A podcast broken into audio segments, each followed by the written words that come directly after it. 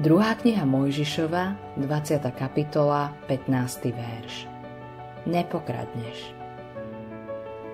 Tak ako Boh v 5. prikázaní ochraňuje náš život a v 6. naše manželstvo, tu ochraňuje naše vlastníctvo. Pán Ježiš toto prikázanie vyslovuje takto. Nikomu nevezmeš to, čo je jeho. V prvom rade je to prikázanie proti priamej krádeži. Ale je to oveľa hlbšie a obsiahlejšie, než si mnohí myslia. Každý spôsob, ktorým sa človek obohacuje na úkor iného, je krádež.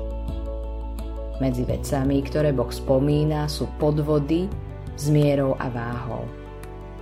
Boh sleduje všetko naše konanie a všíma si každého, kto nie je čestný. Podobne je prestúpením proti 7. prikázaniu aj to, keď je človek nútený platiť nadcenu za to, čo kupuje. Vtedy kradne predávajúci. Keď nútime predávajúceho, aby predával pod cenu, kradneme my. Mnohí sa chvália, že si zoženú niečo lacno na úkor iných. Ale to je hriech. A Pán to vidí. Zamestnávateľ, ktorý neplatí svojim zamestnancom takú plácu, akú má, okráda ich. Byť lenivý počas pracovnej doby, prísť neskoro alebo opustiť prácu skoro, to je tiež forma krádnutia. Božie slovo nazýva krádežou aj to, keď človek požičiava peniaze na vysoký úrok. Hriechom je aj to, keď platíme menšie dane a odvody, ako máme.